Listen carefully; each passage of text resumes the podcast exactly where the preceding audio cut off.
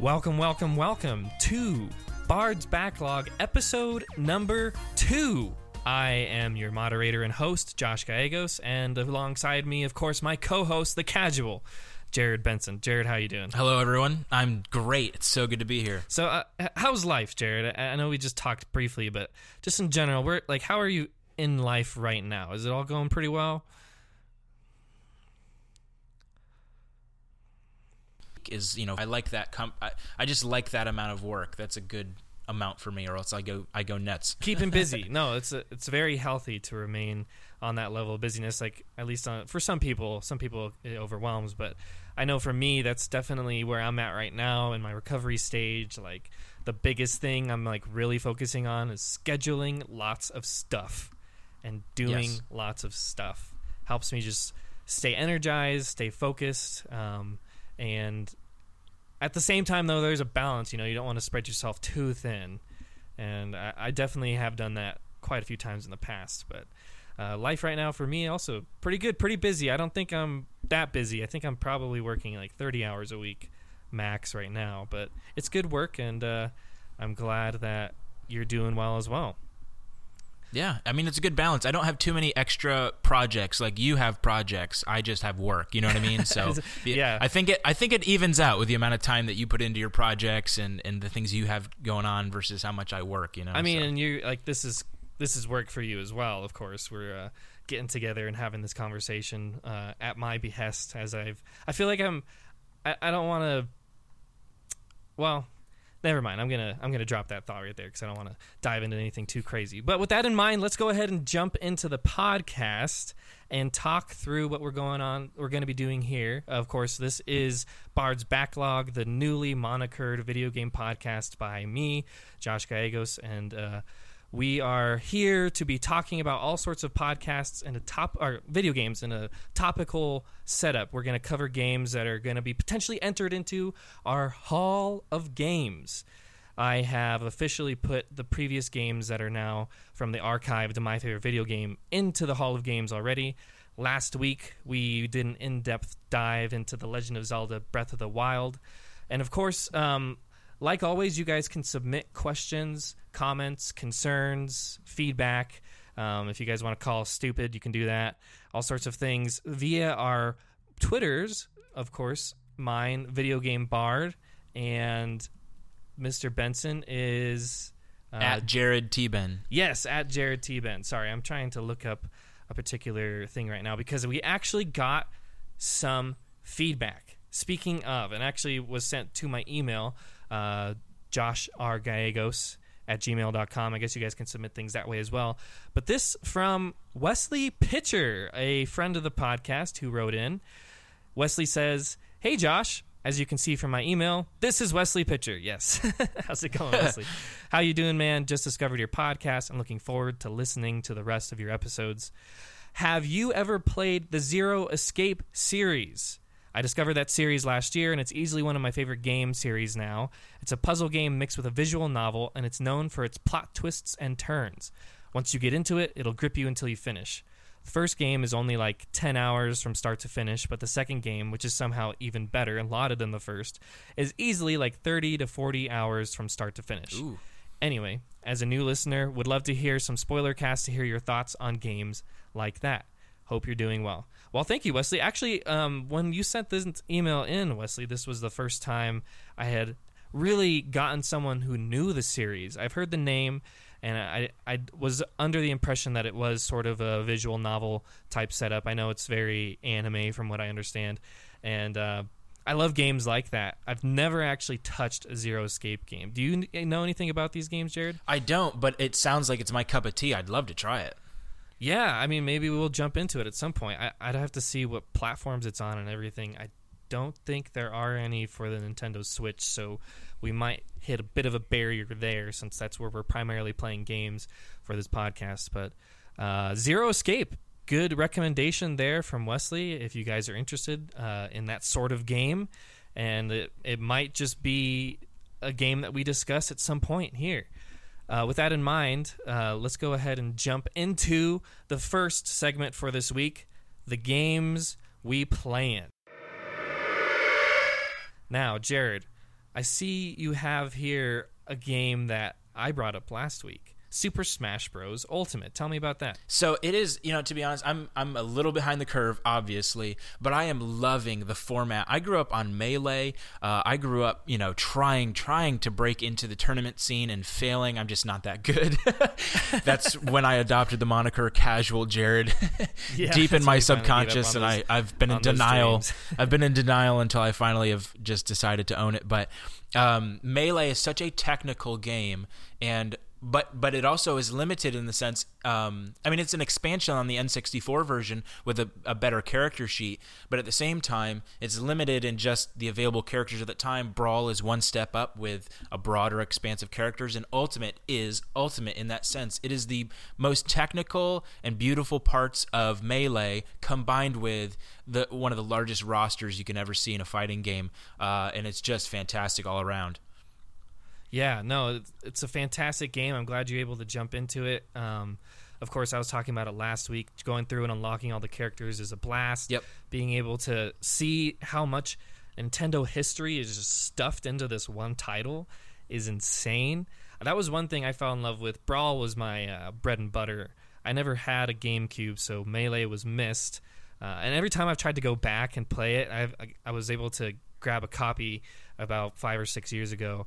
It is fast. I did not realize like, Oh, yeah. compared to compared to even Ultimate, it is like people are bouncing around incredibly fast. Everyone's uh, doing all kinds of technical things, especially at the higher tier levels, like you mentioned. Yep. I didn't realize you were an aspiring uh, competitive. Yeah, at the time, at the time, I came into um, I came into the tournament scene, um, or tried to, in 2013.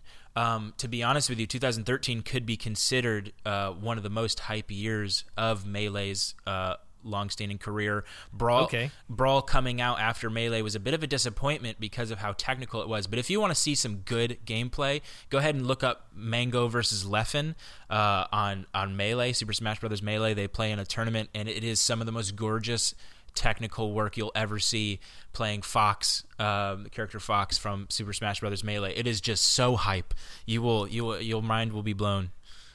I think it's it's interesting that the game is so technical because lots of people when they first jump into Smash Bros kind of just see chaos. Yes. and it can be incredibly chaotic obviously with all the items and everything and they don't use those typically at the high levels but From what I Um, understand, you know, Nintendo created a masterpiece accidentally. Super Smash Bros. Melee was given like 13 months to be developed, and they accidentally created something that was just stunningly beautiful. And Nintendo rejected the tournament scene of Melee at first. They said, no, this is not what we want. Nintendo's known for their party games, obviously Mario Party. Um, even Luigi's Mansion, as we're going to talk about in a little bit, has some of a party feel to it. Um, but Super Smash Bros. Melee being so technical with tight hitboxes, uh, with just the way that they had designed that had accidentally created a super uh, advanced and difficult to play game. Uh, and so when Brawl rolled around, they kind of resisted that and they wanted to go more towards the party yeah. feel. And then obviously some of the fans were disappointed. They faced constant backlash in tournaments. Uh, Brawl was nixed from you know a couple tournaments because it just doesn't live up to um, the standard that Melee had set. And then, well, we could go into this, but Project M rolled around, and then finally we have a gorgeous product in Super Smash Brothers Ultimate, uh, in which the format is very much it's both. You could do casual and you could do Right, serious, right. just the way that it's set up. So it's it's a stunning game. I'm so glad I'm finally getting into it.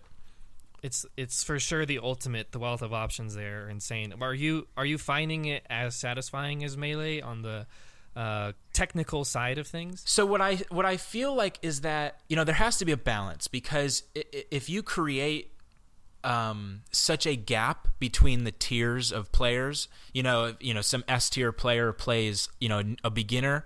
If there is no, if there is like no path to greatness, then you'll just you'll hate the game jumping into it. So there has to be a ceiling on it, maybe a little lower than there was on Melee. But I find that yes, I am enjoying it quite as much as Melee because my cap is a lot lower than a typical uh, professional. So yeah, I'm enjoying it. so how do you how do you when you set up the matches and everything what are your because you have here rules first stage characters what's like your go-to rules setup My go-to rule setup is a four stock match that's got a cap on it of like five minutes max. Um, Okay. Uh, I prefer no items, but then again, that's just my typical like serious format. Like, let's get into Right. it. Let's play seriously and try to beat each other. Other than that, I don't really touch the rules too much. I leave it sitting at like two and a half minutes because it's quick, and then you know from there it's fine. Um, but uh, then my stage, anything flat and simple with a couple platforms, and then my go-to character right now, as I'm just testing the waters out, is Captain Falcon and Samus. Um, Okay. those are my two go-tos. But yeah, I don't understand how they're able to, especially with Ultimate, balance so many characters. Like, at least on Melee, like it was a limited amount of people, and all of them are all very technical and proficient. With this, what is it like seventy plus, maybe even eighty now Yep. characters? yep. and they're all so unique and all have so many different abilities. And the ones that they're adding now are almost even stronger and like more crazy Yeah. than the rest. I know. Like, I don't. I know you're a Persona Five fan. Joker is considered one of the better characters. He's in Yeah. the one or two top tiers um, co- constantly.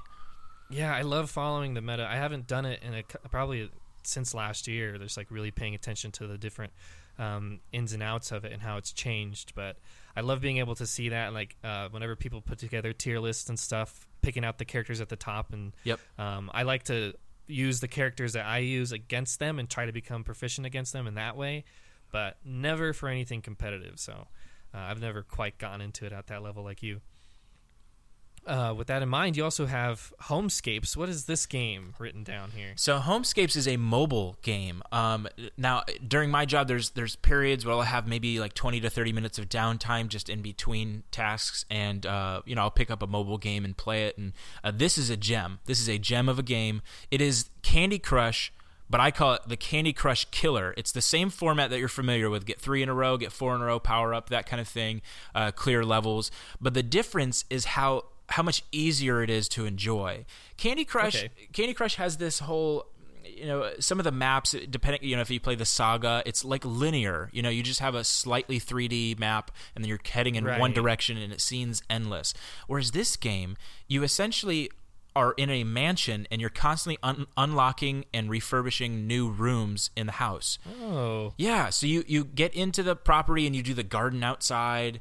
Um, you can do the garage. You res- you restore an old car. You follow kind of like a loose, not comic book strictly format, but like a a, Yeah. a, a, a narrative story that you follow. There's a lot of pleasant and easy to understand and enjoy characters, and then you can look forward to the progress that you will make and will unlock. Right now, the game is capped at like I don't know three thousand and. s- 3665 levels I think and they're they're adding new material all the time. So it's how, it's how did great. you find it? You know, Out I just all the games out there. it's just I, I don't know. They advertised it well on Instagram, I think, and I chose it because it looked funny or whatever. And then it's it's super addicting. It's visually more appealing than Candy Crush. Uh, I'm a sucker for some nice, vibrant colors, obviously.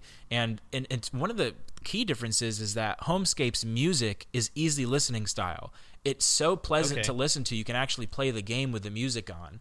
Um, I and it's you know I can't find too many games that are like that. Most of the Right, most of the yeah. sounds are like canny and tinny and stuff. But no, I I love everything about Homescapes and would recommend it over Candy Crush any day. It's just so much So- more enjoyable.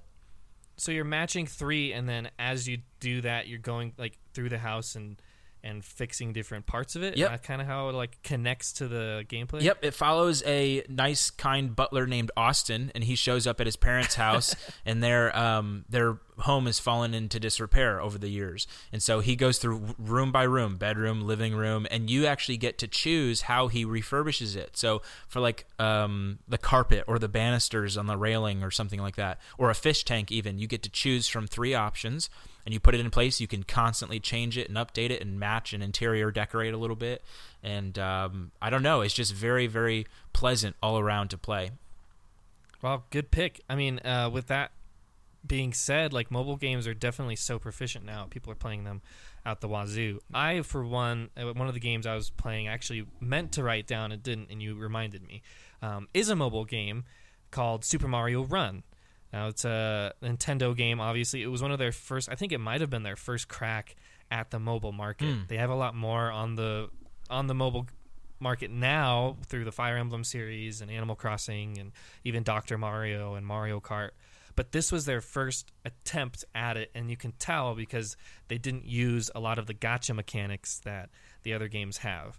Instead of it being like microtransactions where you can purchase upgrades, or you know, lots of games have like a limited amount of plays. You can play like five, and then you have to wait 15 minutes to do something else. I don't know if Homescapes is that way. Hopefully not, but uh, those sorts of games are just set up to make many amounts of money here and there off of people. Mario Run is not that way at all. Instead, it's a one purchase, a ten dollar purchase. I think you're before that you can download it for free and play like the first few worlds um, or first few levels. Um, and after the purchase, it's essentially a full fledged Mario game in the palm of your hands, as far as I'm concerned. Uh, it's one touch perfection, is what I call it. You really only have to play it with your thumb um, or your fingers, like just one. You're not really having to do a whole lot of. Mario runs on his own, so Is you're this just paying attention to the technicality of the jumps and everything. is this like. Flappy Bird a little bit?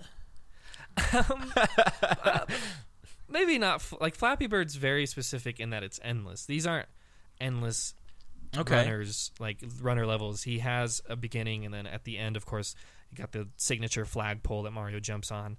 Each of the levels are built specifically for mobile, but it's just the way that he moves that's just when I say one touch perfection, the way that they've just like honed in on Mario's jumping and on his even dashing abilities here. He he climbs things automatically, which is nice.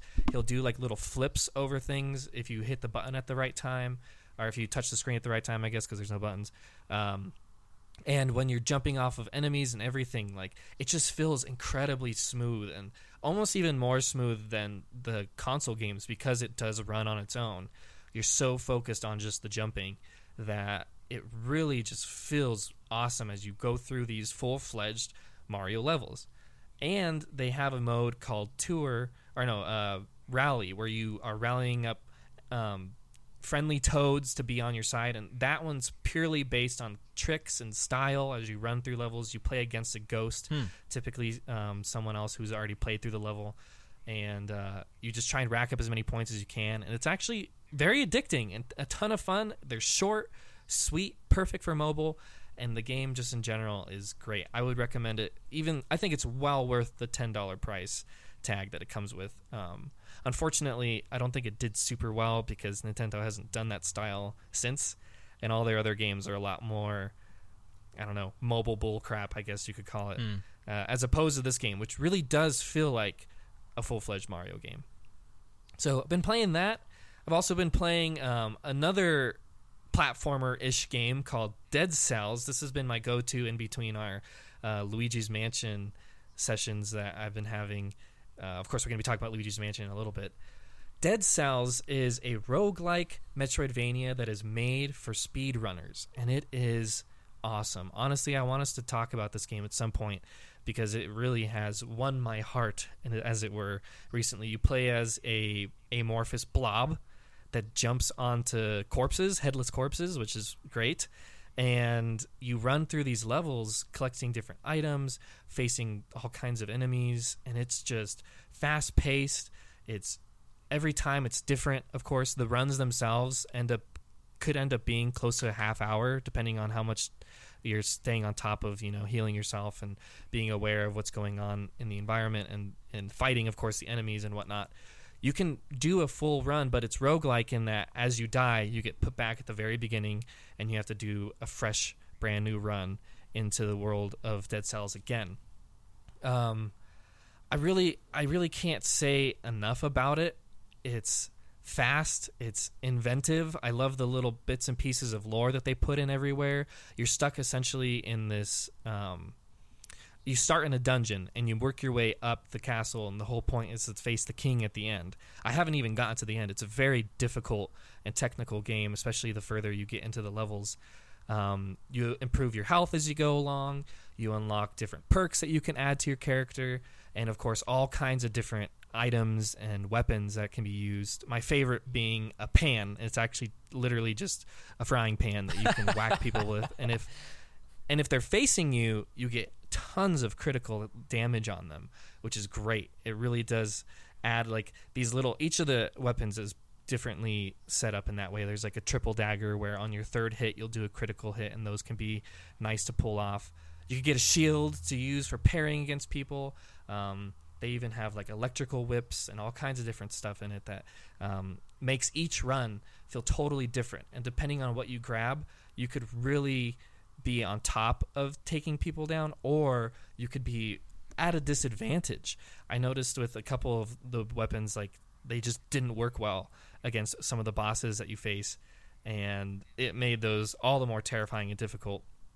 Even though um, the game itself is accessible, it has that level of scalability in its difficulty, and I, I just love it for that. Um, so that's Dead Cells, another game that I've been playing. So Mario Run, Dead Cells, and then the last game that I was touching on these last couple weeks in between this and the previous episode is a game called New Super Lucky's Tale. Now I was very, um, I was I felt very critical going into the game because I I didn't really know what to expect. It's, it kind of seemed like a kids game. It definitely is a kids game, but it's it's a little more than that, which I was pleasantly surprised to find. I call it Mario 64 Light because it has the typical levels that you jump into. It even has little portraits of the game or of the level that you can dive into, just like in Mario 64 back in the day. Um, it is a platformer through and through, a 3D platformer. So you're jumping around, you're collecting coins and other items, little um, letters that spell out lucky, just like you could do in like a Donkey Kong game. Mm-hmm. And you essentially are just 3D platforming everywhere in these cute, quaint little worlds. And it's great. The characters themselves are funny. There's like this whole world of Western worms. They're like straight from like a old west movie, but they're spitting tobacco and eating all kinds of um, dirt and stuff because they're worms. And it's it's a bizarre, interesting little game, and I really really enjoyed it. I was surprised how much I was able to get into it for being such a simplistic looking game. But I mean, as far as 3D platformers go, it can be really hard to nail an actual quality jump, an actual quality. Um, sorry, someone just walked into my room, threw me off. Um, the the just the the feel of the game can be really hard to nail, and but they've managed to nail it really well here. They have a really cool burrowing mechanic where Lucky goes under the ground and then pops back up. That really makes the game feel speedy and a little bit more um, like you're in control as opposed to just running and jumping. So it's a fantastic game, one that I would recommend anybody who likes 3D platformers. I was thoroughly surprised how much I ended up enjoying it on the Switch. So uh, that's new Super Lucky's Tale.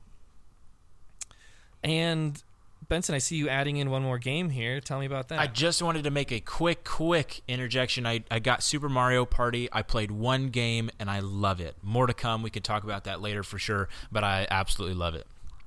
Is was it a party like you did it with a group of people? Yeah, I did it with some friends. Yeah. Nice. Yeah, no, that's that's the way to do it, and that's the way to play that game, and it can be a ton of fun if everyone's into it. So, Super Mario Party. Yeah, we'll definitely discuss that at some point. I'd love to be able to take that on as part of our pick of the week and what we decide to go into the Hall of Games.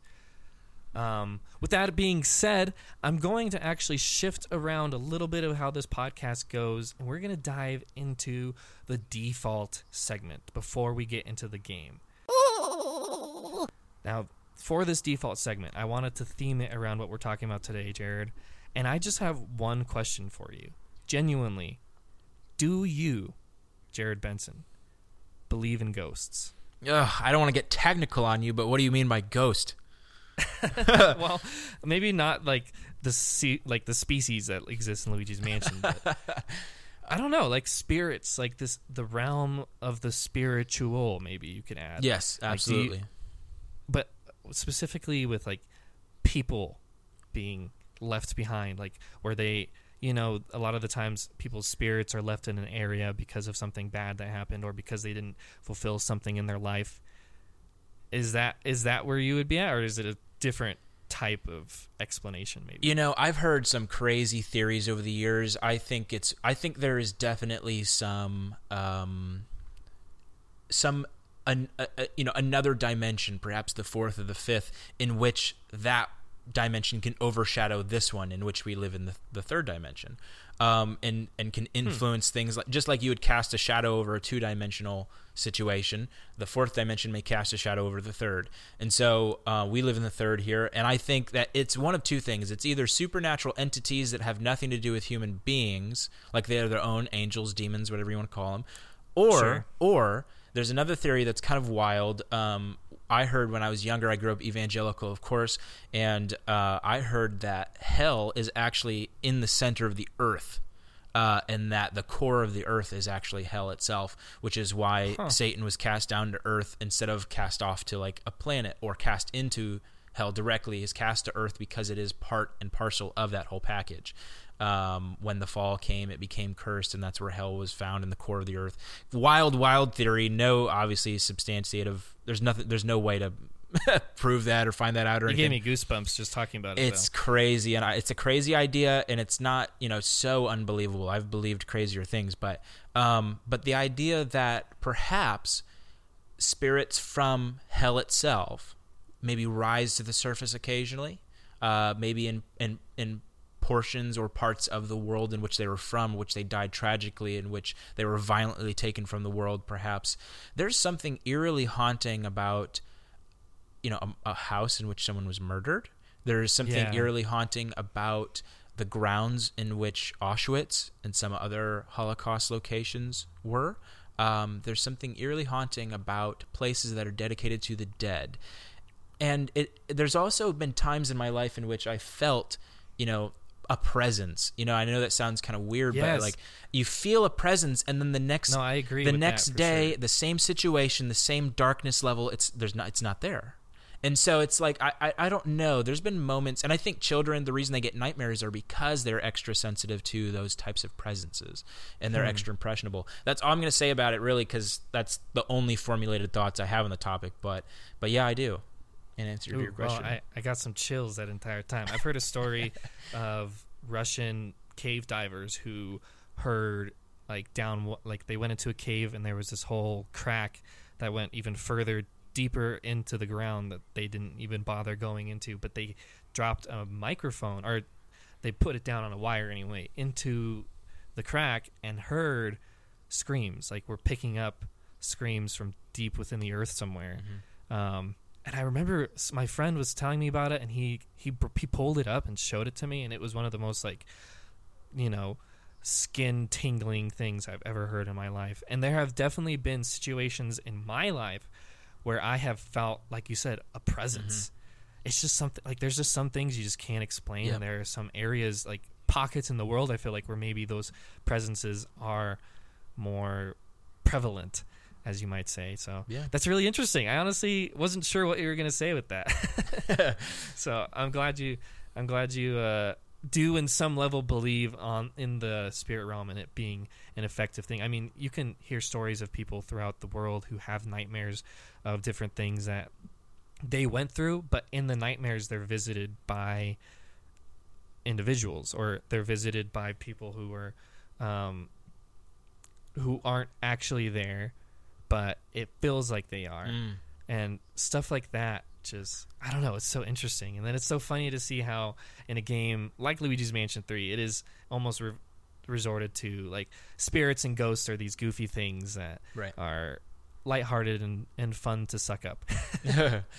um, I was going to tell a story about camp. I actually took a um, counseling position at a camp for summer, and it was what I considered a spiritual battleground. Of course, as a Christian, I believe in the spiritual realm, um, angels and demons and whatnot. And at the battleground, it was interesting just to see how these sorts of things were facing each other at night.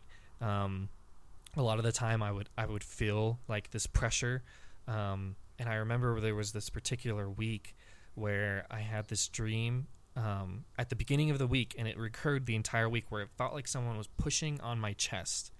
Um, and by the end of the week, the person that I was seeing push on my chest was one of my camp- campers who I was most concerned about. And I believe that there was like a, a battle going on around him. And I was just the one who was in charge. So there was a sort of attack occurring on me as well. Um, this last month with my recovery and everything, I a lot of this has become even more clear, and I have I have heard voices and seen things that I would not have seen in a regular setting, Mm. and that's that's where this starts to get interesting for me, um, and and where it also begins to get more terrifying. Like I'm like I can feel my throat like choking up just a little bit even thinking about this stuff, but with that in mind, we'll go ahead and uh, leave that for you guys to think about. Tell us what you think for sure. I mean, uh, I I think that there's a lot of different experiences that people have had that are unexplained uh, and unexplainable.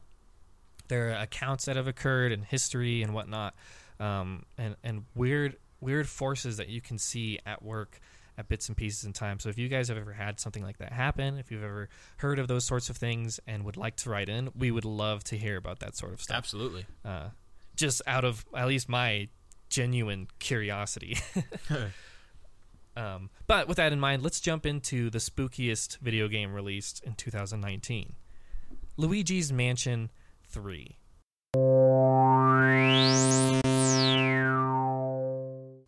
Spoiler warning ahead for all those who may not be complete with the game or if you is something that you want to play just so you know we are going to be talking deep deep spoilers. Now luigi's mansion 3 jared you picked up before we even were talking about doing these sorts of things. You picked it up out of uh, i'm assuming an actual desire to play the game. What was it that drew you to the game You know, it, it's funny. Since I got my Switch, there's been titles that I've been attracted to that I wouldn't have been otherwise. And I think it's just because I love the format of the Switch. I've really, really enjoyed this console, and I've enjoyed the games I've played so far. So it's kind of been out of a desire to just have more and more.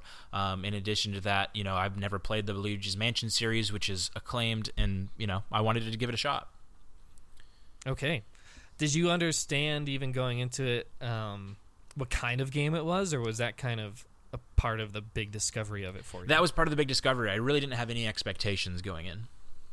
yeah. Well, it's a it's a I would call it a modern adventure game.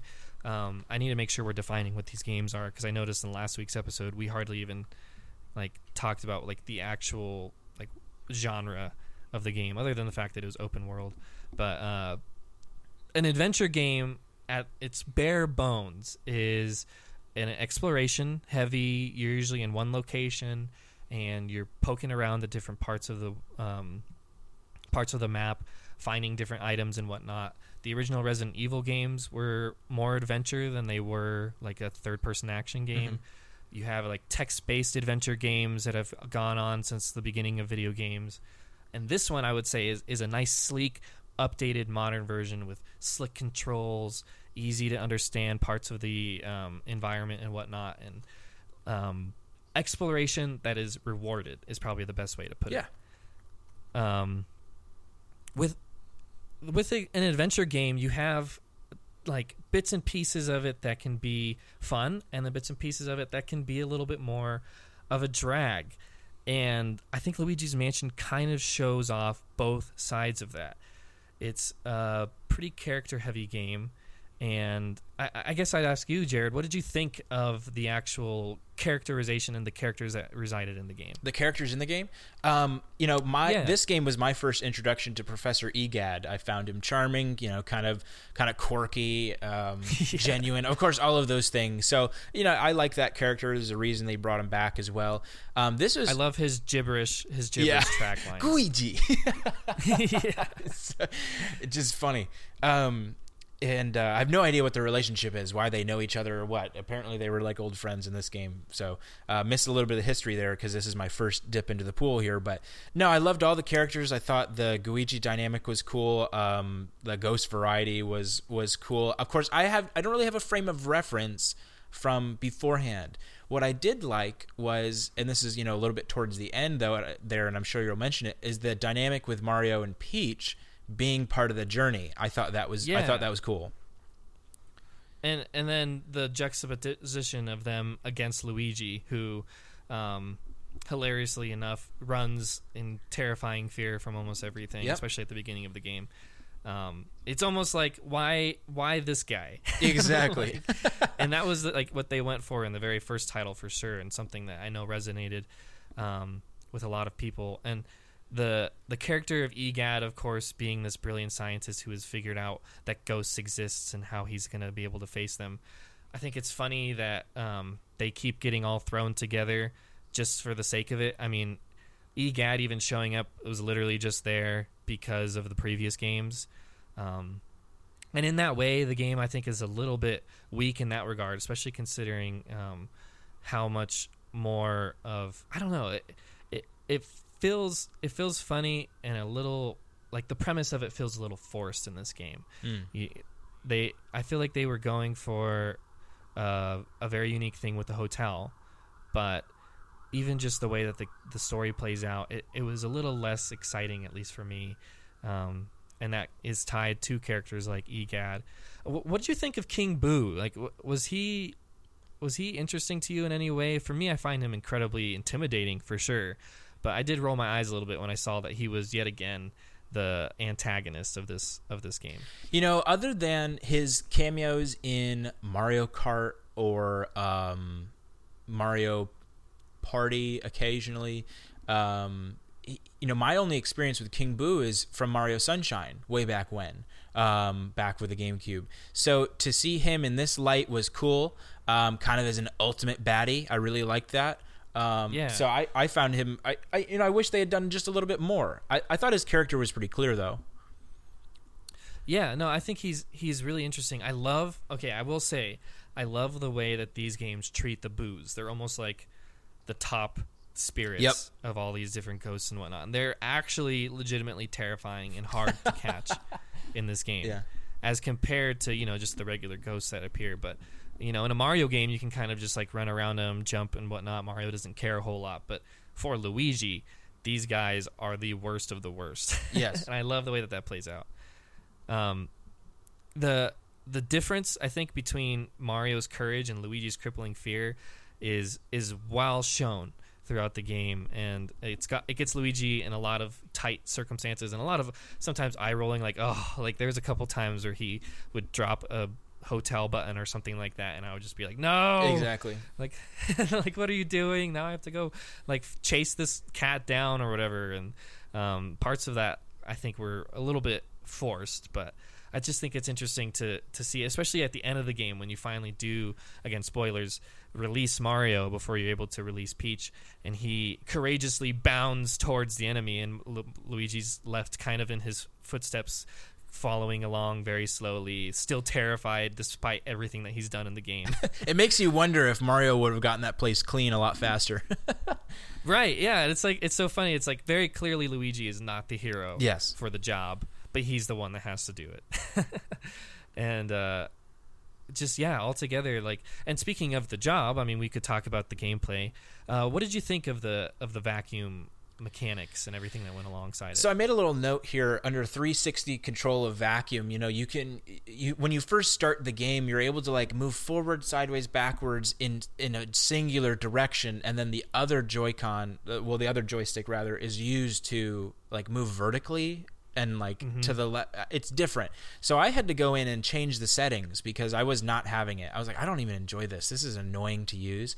So I went into the Yeah. settings and changed it so that he's omnidirectional. That means with just my uh, left-handed joystick, uh, I can move him all over, and then the right joystick is the vertical axis, up and down. And so I actually that was it. Okay, interesting. yeah, so I actually really enjoyed that. Just changing it, it makes it a lot simpler. Uh, I think it limits you as far as the complexity of your movements, but it is Right. it is um, it's simpler to use. So I, I had to I enjoyed that. yeah, there's a bit of a mushiness I think with the with the 360 control that that can get in the way a lot of the time. Yes. Like, um, you'll you'll think you're at the right angle and you're just not, Yeah, and it kind of it will throw off the, either the puzzle or whatever it is that you're trying to do. And you can definitely get a better handle on it, but I don't think anyone ever really does get a a full like. I mean, I I, I should probably just speak for myself, but there's definitely like a little bit of a a messy feel to it that really does get annoying and frustrating. It's interesting that you went and adjusted the settings. I probably could have benefited from that as well. Although you do kind of miss out on the direction ability, like being able to walk away from something while also pointing at it. I assume, right? Like that sort of thing. You were giving up in your control, but perhaps maybe worth it. um, of course, the mechanics outside of the vacuuming are, I think, well used. I, I, I liked the way that they were used in a lot of the puzzles and the way that you explore things. But even them, like some of them, especially the, uh, a lot of the times with the plunger, felt a little obtuse. Yes, I, I, I would. it's say, not. like, it's uh, not a precision game. it's not it's not a precision game and and that's very clear in the plunger like and there was a lot of times where you needed to use it quickly Yep. especially in boss fights and whatnot Yep. and it was just annoying and frustrating that you weren't able to um, because of the controls so there's definitely a little bit of an issue there um, but with that being said the controls i think were still fine for the game. And, and the fact that this is an adventure game where you are kind of poking around it's fun to kind of just walk up to stuff to see what you can vacuum in the room um, to find out that you can vacuum things or like do and interact with things in fun little unique ways. Um, a lot of the times you're rewarded with small little collectibles um, more often than not it's coins. But i found those little bits and pieces of things even throughout the entire games like still rewarding and fun to poke around in each and every single room You're exactly right. I was very addicted to sucking up anything and everything I could find, and and part of that was because it was. i want to cut that out just like that specific just you're gonna get me in trouble. Um, uh, I was I really enjoyed. It was very uh, uh, um it was a very visceral feeling because the controller vibrates when you are sucking Yes. things up. I loved that dynamic. It actually made it very enjoyable. Uh, just to like oh I'm like literally it feels like it would as if you sucked up something uh, in a vacuum you weren't supposed to. That's actually exactly Yeah. how it feels, and I thought that was cool. Just that dynamic. Um, but again, it's not a precision game. That led to some frustration for me. There's a part where you're down in the basement and you have to like shoot air because you can blow out as well as um, suck in. You have to shoot air at like pipes in a certain way and it's not Yeah. it's not precise. So you have to with me when i changed the settings on the you know the omnidirectional thing it made it much more difficult. So to do it that way you know play my way. So uh Right. not a precision game but definitely very satisfying to do it. Yeah, no, it is, and and and that's where the the crux of it comes in. Where even though it wasn't exactly what I had hoped the feeling of the controls would be, it still was fun. And every room that you enter into, there's always something new and unique to kind of poke around in and interact with, and so that part was awesome.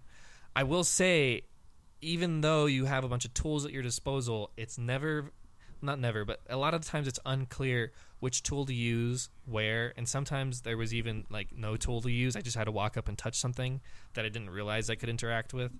Um, I had a lot of the time, like where I was saved by the polter pup who would show up and tell me exactly what I needed to do. i am so glad you said that because i had the exact same experience and i was very disappointed in myself i'm like man josh is probably flying through this and i'm just dumb like, no, I mean that's that's the thing. Sometimes like the puzzles really do just make you feel dumb. Like you're you're like, why didn't I think to do that? But at the same time, the game was kind of designed in a way um, where like that specific thing, like for instance, there was like there was one level. It was the pyramid level. I was wandering around the outside of the pyramid for so long because I didn't realize all I had to go do was just go touch one of the um, statues Yeah. at the front of the pyramid, and I didn't think to even go up to it. I tried to suck it. I tried to like push air at it. I was trying to hit, and I was doing everything that I knew, throwing plungers at it, using the dark light and whatnot, and nothing was happening. So like moments like that were frustrating, but um, it's funny to me. I think the way that even just the polter pup is used throughout the game because he really is kind of the main star. He saves Luigi more often than not from what happens and I, I loved that aspect of him and of course he is there to encourage you he wakes you up if you die if you have the bones and whatnot so love that character he's super cute and i think it's hilarious that he's he's a ghost and yet luigi the one who's most terrified of ghosts is his master yeah um, just like that dynamic for sure. Um, so the controls are what they are. The gameplay, the poking around is innately, I think, fun, but it really comes down to the floors. oh yeah It's of course Luigi's Mansion Three, not even a mansion, so ill-titled. Let's start with that because it's a hotel. Yeah. Um, they're going, of course, on this trip. They show up, and obvious from the get-go that there's something horrifically wrong. I don't know if you felt that way, but the masks that the ghosts are using at the beginning were just uh, like terrifying on their own. I thought those were even worse. Just the face or the lifeless eyes and the giant smiling face as Yeah. they're checking you in. Didn't like that. Um, but the floor variety is really where this game, I think, shines. I would agree. Um, and that starts at the very beginning. I mean, um, I, I don't want to jump through all of these floors. I, I think we could leave a lot of them unsaid, but I do want to touch on because I do think they're the main draw of the game. I want to touch on quite a few. Uh, before we do, just kind of talk about the floors in general. What would you say was your favorite floor? So my personal favorite was, uh, as it's titled, the Spectral Catch, uh, and the, the this floor is very very simple. You you come off the elevator onto um, is it floor twelve or eleven? I think. Um, it's not Yeah, quite the something like final floor, but it's a couple below it. Um, and you you come off the elevator, and then you it's pirate themed. So you you have this immediate kind of like beachy pirate feel. There's only one little walkway, and then the final boss fight, and it is just stunning the whole way. There's this Yeah. giant ship in the back floating through fog in a hotel. Just the idea of it is uh, is entertaining to me because because of that. But it's a gorgeous, and this is where I'll just interject real quickly. This game is beautiful. It's so Oh. it's so neon. It's so deep, rich blues and purples, uh, and I I just love the whole aspect of the game. The whole thing, game takes place at night, so there's this eerie feel that pro like just like it, it, it pervades the entire game. It's very enjoyable to look at. It's a very uh, uh, clean product for sure. But that was my I- favorite floor. I definitely uh, agree with you there. I played most of the game in handheld, um, and you you lose something with this game specifically. I think a lot of the other games where you play handheld, sometimes it's not a whole Right. lot different between Yeah. that and the screen. Right. But with this game, when you really do put it into the dock and see it on the full on a full TV screen, a nice um, big wide TV, the the colors pop, the details are like you begin to realize how detailed each of these rooms are, everything that's involved in each of the like every single door you go through. There's something interesting, unique on the other side, and it's beautiful like this entire thing and, and i agree with you there and, and and the way that they take the different biomes um, i said themed biomes a la dead space not quite like dead space but um, the concept there of course is in dead space you're you're in one specific ship but you have different floors and different parts of the ship including the engine room including a garden area um, that are tied together via a train. And in that same way, the hotel um, elevator acts like that here, where you're jumping from biome to biome, essentially, Yep. um, starting with just regular hotel looking stuff and getting all the way to a pirate themed area, which doesn't make a whole lot of sense in a hotel, but still awesome. Yeah, I would, no, uh, I- I would just say like that was that was definitely my favorite floor. But in addition, the other floors that were also my favorites were just as stunningly beautiful. The garden suites were very pretty uh, to me, and and then my favorite was uh, spoiler alert, huge spoiler alert, is when you get onto the tomb suites and you Okay. walk you walk through and the lightning flashes behind this giant dinosaur, uh, and its head changes position as you walk further down the hallway. Just little touches like that interspersed throughout the the whole uh, hotel were my favorite parts of the game. Yeah, no, I agree, and it's it's it's probably the garden suites. I would say that specific part where I really started to dig the different varieties that were going on. Um, I I was kind of there with the uh, the great stage. I really liked that boss actually, Yep. where you're fighting in an auditorium, um, and that makes more sense for a hotel. But I was I was fighting kind of the um, I don't know the disjointed aspect of the rooms until I got to the gardener suites. At which point I I was like, okay, I'm all in. I like I like the variety here, and I like all the different parts and um, how each boss is very different. Actually, the boss for the spectral catch, the one you brought up, was my personal favorite. Yeah. almost like the most legitimately terrifying boss as well. it's a shark, obviously, so he comes in and he's um, like very piratey and very different just because he's not a human, a humanoid Right, ghost. right. Um, and then he inhabits the ship that you're on and turns the entire thing against you.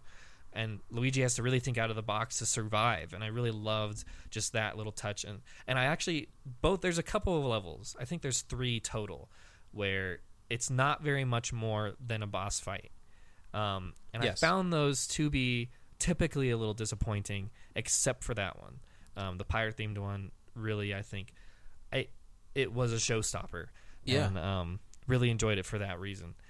I would say my favorite one out of all of them has to go to the Tomb Suites, um, the the uh, pyramid level, because that one I think was I thought was going to be just a regular like quick boss fight or something or something kind of boring, and it turns into a whole lot more Yep. um, as you fall into the pyramid, and I loved that being able to explore that, and then the puzzles themselves getting out of there, despite having to fight the controls sometimes, uh, were well worth it and a ton of fun. So um, the floors are really where these the variety comes in, where the personality comes in, um, the different ghosts that you fight on each level are interesting and hilarious. One of them, like the the fitness center, I thought was great Yeah. and I thought the enemy in that was awesome and very interesting and unique way to have to take him down. Uh, and and that also goes for a couple of the other ones that are like messing with you the entire time before you go actually fight them, including the magicians and the mechanic boss. Um, which was an interesting level. What did you like the boiler work specifically? What did you think of that floor? So is that what you mean when you say disjointed? The fact that you kind of jump around a little bit, or what did you mean? I was going to ask you. I mean, like the it doesn't like initially it doesn't feel like you're in the same place the whole time. Like the outside of it being tied to the elevator, like it was hard for me to believe that I was in. Like it, it definitely felt like we were just in totally different places in every level. And at first, I didn't dig that. Um, I really, I, and I think that might be because of my experience with specifically Luigi's Mansion Two. Probably. Dark Moon, um, Yeah. where it is tied very heavily into um, well a mansion aesthetic, and most of the levels that are in there were just slight variations. Whereas this is completely new, like a completely new theme, a completely new setting for each one. Um, I just I missed that at first, just like the the way that the haunted mansion had felt was very much like one big dark house Yes. that you had to walk into each room and figure out whereas this one was kind of it felt more theme park in a way It did. um, and you only and- ever you only ever get the sense that you're in the mansion when a level connects to an outside balcony. That's really Right. the only time that you get that feel. No, I'm with you. I understand. Now I understand what you're coming from. Yeah. No, and I, and I definitely miss that. Um, but uh, uh, speaking of the boiler work specifically, I actually did enjoy the fact that it's like okay, you get a basement two, very interesting, and Yep. then you go down into the boiler works, um, and the boss, of course, is throwing all kinds of um, difficult situations at you before you even get to him. But I was asking, what did you think of the the mechanics there? I know that we had talked about that being something that was frustrating beforehand. Yeah, I remember mentioning that I had watched a YouTube review after I'd played a couple levels of Luigi's Mansion, and um, and one of the the reviewers had complained about that level, and I got down there um, and disagreed with him entirely. I got down there like kind of right after I had watched him do that review, and I disagreed with him entirely. I thought it was very simple. I'm not sure what he was complaining about. The you agree. you kind of you're sitting in a floaty and you you you suck the, with a vacuum and you head in the direction that you're pulling. I don't understand what he found so difficult. I was like, I thought I was the casual gamer here, um, but he, yeah, I thought that was fine, and I liked that. I liked that you do go from some floor to the basement because I feel like that encompasses the reality of what an entire hotel would need. Um, Right. You know what I'm saying? And it had these massive industrial boilers, and I was like, well, that makes sense. Once you get to the, you need, you realize that shark needs a whole like ocean to float a boat on in the top that, floor. yeah, that makes sense. But I guess that is how it all ties together. So then, um, what would you say was your least favorite? you know, that's a good question. Um, I could tell you what mine is, go ahead. um, and only because I got stuck for a little while. It was the Castle MacFrights one, and that one I was something where I think I started to feel how disjointed it actually was. Hmm. Um, the way that each level was very different. All of a sudden, I was in a medieval area, and it was kind of weird, and and and that wasn't necessarily a bad thing. But then I got stuck, um, and that was when I realized how important Gooigi is to this game at certain at certain points. But um, how how off how much they hadn't utilized him up until then. Um, and I think that's what really threw me off. I didn't. There was a particular puzzle I couldn't figure out, and it ended up just being a Gooigi solution. Um, and I hadn't even thought about it because up until that point, I hadn't been using him very much outside of going into a couple events. So, and that was where the game's like the flaws really began to show themselves to me a little more obviously. It was a little disjointed. The puzzle solving was a bit obtuse. Um, and the way that they incorporated Gooigi, I think, was great. But I, I definitely wanted more of it up until that. And I think after that, it really does shift. You start to use him a lot more, and he Sure. is a lot more of a uh, puzzle solving aficionado. Yeah. But I, I think that that just that whole level and everything, uh, the boss fight as well was very frustrating for me because I didn't realize what specific mechanic I needed to use. Um, once I figured it out, though, you know, it was simple enough. Um, but that was where I feel like the game kind of really made me have to take a step back and be like, okay, I can see the flaws, but I still got to push through. And, and and after being able to kind of recognize those parts of it, I did enjoy myself a little bit more. But um, yeah, that was definitely my least favorite level. Hmm. You know, um, I liked that one because I thought it was visually appealing. Um, I'm a sucker, obviously, for for how things look and stuff. I think the the one that annoyed me the most was probably the Twisted Suites, the magician one, Mm, just because yes. it, it, it felt tedious at that point in the game. Um, I don't know. I I, agree. I think it's because you have to run around, and then it's also very linear. Like the final room doesn't connect back to the elevator, so you have to go all the way back through, and then all the way back through, and then you also have to follow the cat back through that level again. And Oh yes. So I No, thought don't that level anno- about the cat. annoyed me the most because it was so tedious. but um, No, I, you know, I- it's interesting that you you say Gooigi is an important part of the game, yes, but he's also the reason why co-op kind of sucks because Right.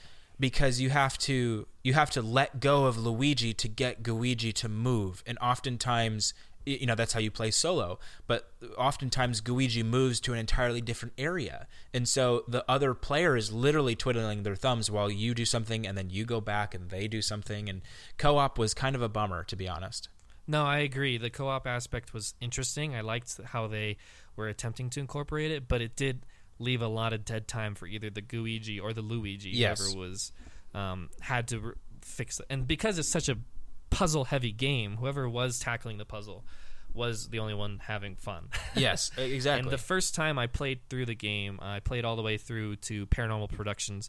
Um, before I, I, like I mentioned last episode, I ended up throwing my Switch off of the top of a roof, so um, I had to completely restart. But um, and actually, Paranormal Productions loved the um, look of it. I loved that the ghost in that level wasn't even hostile. Yeah. All he wanted to do was complete his film, and he's like this dramatic, you know, director who yeah is trying like woe is me where where's my um he's like asking for his i think his like speaking director thing and he Yeah. doesn't have all the parts he needs to finish his beautiful movie yeah um and then you can go after you like beat the boss and whatnot which is just a a big ghost in a costume that looks like um godzilla you can actually go into the director's room and suck up the director ghost anyway even Yeah. though he did nothing wrong to you Yeah. the entire time that's what I did I'm a heartless person i know I love Yeah, I that mean- you you posted that clip on Twitter of the little Godzilla thing, which I thought was hilarious. I actually laughed out loud, Luigi, like, "Oh no!" it's slow motion. I actually did enjoy that level quite a bit for a good laugh. and I would say like that that actually brings up another point about the game.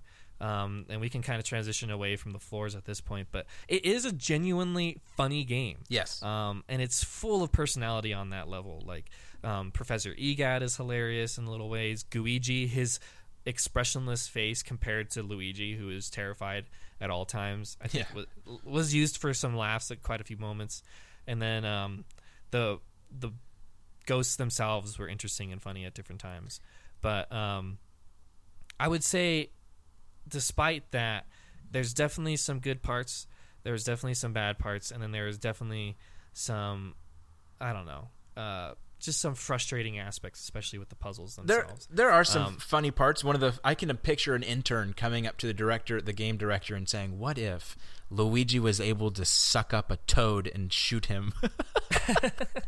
on the spec- Yes. on the spectral catch when you can when you can you can actually suck up Toad and launch him off the port of the boat and he just disappears. and I just I got some sadistic joy out of that. But that's you know the game is legitimately funny. Yes. No, I totally agree. And um, with that said, what would you say, uh, just to wrap up the floor side, what would you say was your favorite boss fight out of all of them? You know, I really did enjoy the semi-final boss, the hotel owner. I just love that dynamic. I had to Okay. I had to be on my A game to balance how I was using Gooigi and keep Luigi alive at the same time, switching Right. switching back and forth, and then Gooigi would die uh, because they'd fl- you know his weakness is water, and they'd flush the tunnels, and then I'd have to reset him. I actually really enjoyed the the boss owner, the hotel owner fight. That was my favorite.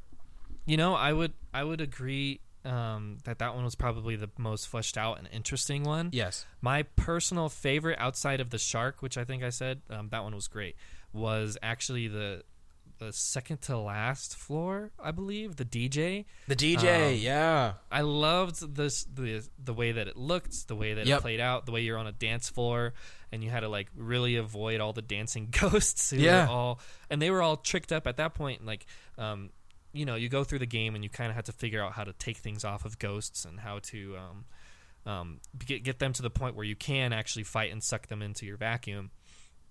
And that really I think demonstrated a lot of the little bits and pieces coming together and blending all the different puzzle aspects of the game into one solid boss fight. And I think the last boss does the same thing. Um, not so much King Boo, but the hotel owner, uh, like you mentioned. And so that one would definitely be my favorite. I loved the variety in the bosses. Every single one of them was actually distinctly unique. I agree. No, Yeah. and, and and they all challenged you in different ways. Yes. And as I went along, I enjoyed that more and more. At first, it was like I said, a bit frustrating. Um, but that final boss, I love the hype build up to it. I love Yep. how Mario was like, "Come on!" Like running, like you're Yep. running up these stairs, and you go actually outside the hotel and onto the top of the hotel. Um, and then the King Boo fight itself was intense um, and well worth the entirety of and, and and well worth beating the game. I would say it was one of the biggest set pieces of the entire thing, and uh, I just loved the different concepts that went into it. Uh, before we close out, though, Jared, I want us to just hit a couple last few things. Um, really, I re- I want to bring up a gripe of mine that I think I had more than any other part of the game, and that was the polter kitten crap. now, did you did you like those parts where it, the backtracking? You know, it's funny. I I think the reason I didn't like it is because I just wasn't in the mood when they brought it up.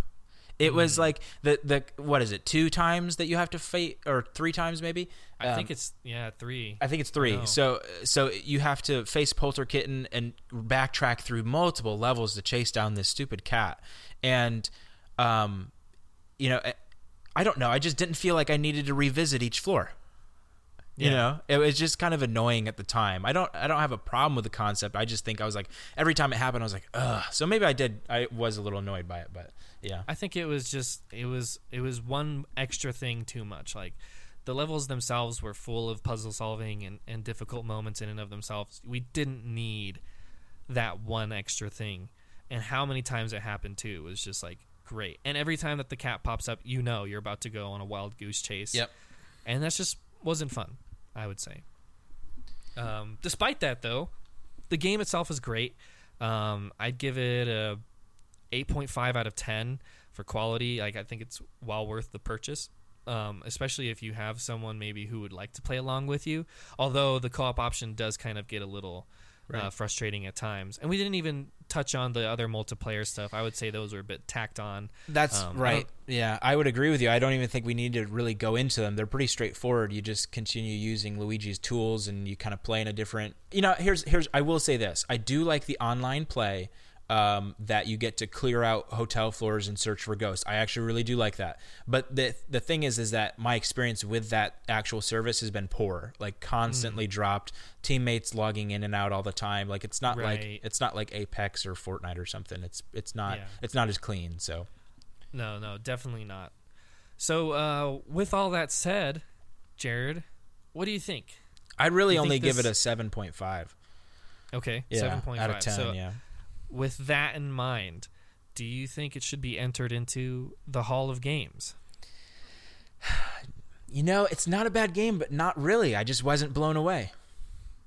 Okay, you know I I think I'm I'm gonna agree with you on that. Yeah. the uh, the reality is it's a nice quaint game it's a fun charming nintendo piece um, and it was perfect for the halloween time and whatnot and um, it, it's it's enjoyable for sure but i don't think it's good enough to enter into the Hall of Games either so unfortunately we're gonna have to pass and this is gonna be our very first pass and that is the pleasure all goes to Luigi's Mansion 3, I guess. I guess it's not pleasurable. But, um, and that's it. That's it for us this week. So thanks for listening, guys. Um, this has been Bard's Backlog. And of course, like I said before, you can reach out to us via Twitter. You can reach out to us on email, joshrgallegos at gmail.com.